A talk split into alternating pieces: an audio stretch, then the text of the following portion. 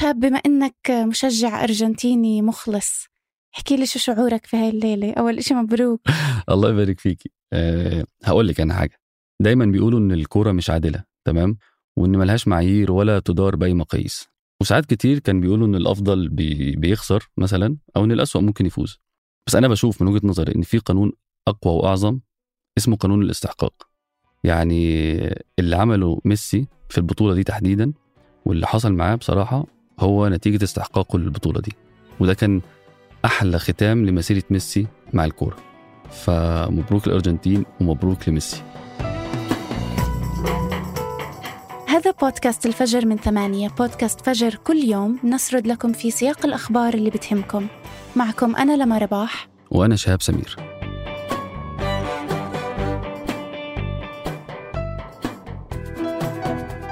خبرنا اليوم ميسي يقود الأرجنتين للفوز بكأس العالم.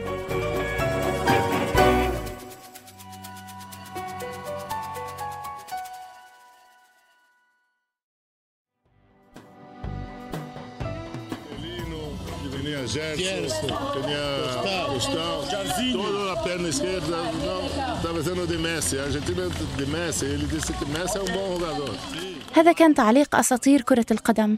البرازيلي بيليه مع الأرجنتيني مارادونا في واحدة من المباريات الخيرية اللي جمعتهم سنة 2016 واللي اتفقوا فيها إنه ميسي هو أسطورة الأرجنتين ولكنه يفتقد للشخصية القيادية.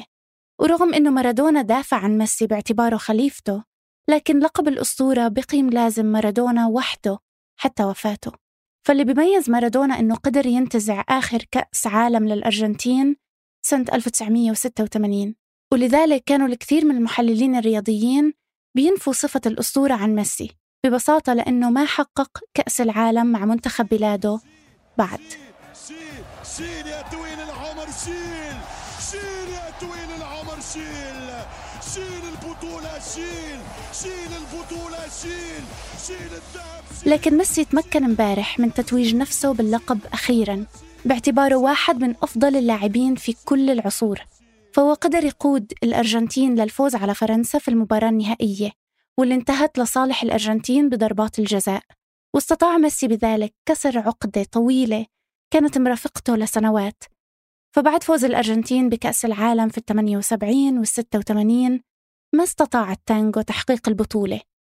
ومر ثمان سنوات على آخر وصول للأرجنتين لنهائيات كأس العالم في 2014 ولكن امبارح قدرت إنها تنتزع النجمة الثالثة بقيادة ميسي فكيف صار ميسي هو الأسطورة الجديدة بعد مارادونا؟ وكيف صار إنجازه الشخصي إلهام للملايين في العالم؟ صار ميسي أسطورة بعد تتويجه بكل البطولات العالمية مع الأرجنتين خصوصا مع فوز الأرجنتين على فرنسا في المباراة النهائية في مونديال قطر 2022 وكون ميسي قدر يفوز بكأس كوبا أمريكا الأخير في 2021 وقدر قبلها أنه يحقق ميدالية ذهبية أولمبية في بكين 2008 وأيضا حقق كأس العالم للناشئين في 2005 رغم أنه هاي إنجازات بمثابة تتويج لتاريخه الطويل إلا أنه خطواته كأسطورة بدأت من وقت مبكر وكان لها جذور وتحديات. فمن يوم ما اعتزل مارادونا وجماهير الأرجنتين تبحث عن خليفة ليه ودايما كانت وسائل الإعلام والمحللين بيقارنوا أي لاعب مهاري يظهر في الأرجنتين بمارادونا وده حصل مع لاعبين كتر زي أورتيجا وريكيلمي وإيمار ودايما كانت الكفة بتميل لصالح مارادونا باعتباره متوج بكأس العالم. المسألة دي كانت بمثابة ظلم لكثير من اللاعبين ولكن ميسي قدر يكسر حاجز المقارنة أخيرا وصنع مجده الخاص بشكل مبكر لعدة أسباب منها مثلا احترافه في سن مبكر جدا لما كان عنده 13 سنة في نادي برشلونة سنة 2000 وده اللي ساعده إنه يجمع ما بين المهارات اللاتينية والتكتيك الأوروبي خصوصا بعد ما قضى وقت طويل في الملاعب الأوروبية. وده الشيء اللي بيخليه أفضل لاعبي جيله بحسب رأي الكثير وعشان كده أصبحت مقارنة ميسي بمارادونا أمر واقع مع الوقت لأنه صنع لنفسه مسيرة حافلة بالألقاب والإنجازات ومتع العالم بمهاراته الفريدة زي مارادونا. لكن مارادونا عموما ما كانش اللاعب الوحيد اللي كان بيتم مقارنة ميسي بيه. فميسي كان دايما بيتم مقارنته بشكل دائم مع النجم البرتغالي كريستيانو رونالدو. واللي كان خصمه في نادي ريال مدريد الأسباني لما كان ميسي بيلعب في برشلونة. رغم الجوائز الفردية والجماعيه المهمة اللي حققها رونالدو لكن بعض المحللين بيقولوا إن ميسي اليوم متفوق بشكل نسبي في الجانب ده. فقبل عدة سنوات مثلا كان المحللين دايما بيقولوا إن المقارنة بتصب لصالح رونالدو لأنه حقق بطولة اليورو مع البرتغال في 2016 إلا إن ميسي قدر يعادل المقارنة دي بعد ما حقق كوبا أمريكا سنة 2020 وقدر ينهي مقارنات رونالدو ومارادونا لصالحه بشكل نهائي بعد فوزه بمونديال قطر. والشيء الآخر اللي بيميز ميسي هو بصمته الفردية في التكتيك الميداني واللي بيعتبرها الكثير حالة استثنائية للاعب من أمريكا الجنوبية. فأهم ما يميز ميسي من ناحية التكتيك أولا هو قدرته على اللعب في مواقع مختلفة سواء جناح أيمن أو مهاجم وهمي أو صانع ألعاب. وبحسب كلام المحللين فإن ميسي قدر يتقن كل المراكز اللي بيلعب بيها دي. فإيقافه عن التسجيل وصناعة الأهداف كان تحدي لخصومه في مونديال قطر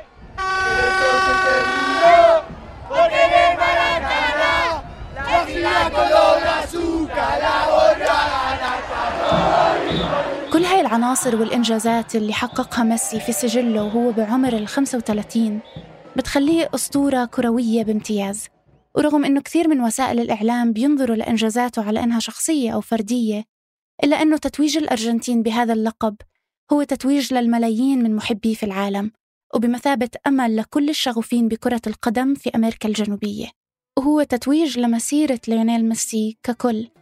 ميسي اللي لبس البشت العربي في ليلة تاريخية وخلد نفسه كواحد من أعظم اللاعبين في تاريخ اللعبة. وفي الختام دي أخبار سريعة.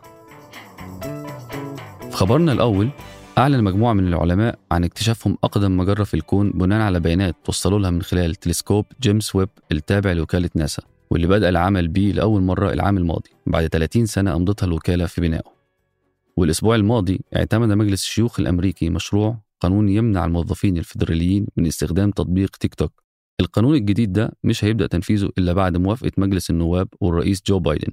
وهدفه حسب كلام الأمريكان هو منع الحكومة الصينية من استغلال بيانات المستخدمين في تيك توك للتجسس وتهديد الأمن القومي الأمريكي. وفي الخبر الثالث بالتزامن مع نهاية كأس العالم أكد رئيس مونديال قطر حسن الذوادي في مقابلة مع قناة سكاي إن قطر هتعوض عائلات العمال اللي توفوا أثناء بناء مشاريع المونديال.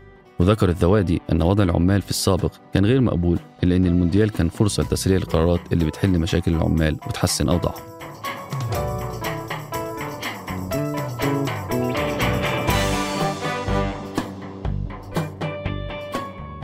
أنتج هذه الحلقة تركي البلوشي ومحمود عصام وقدمتها أنا شهاب سمير وأنا لما رباح وأشرف عليها تركي البلوشي وحررها عدي عيسى. نشوفكم بكرة الفجر.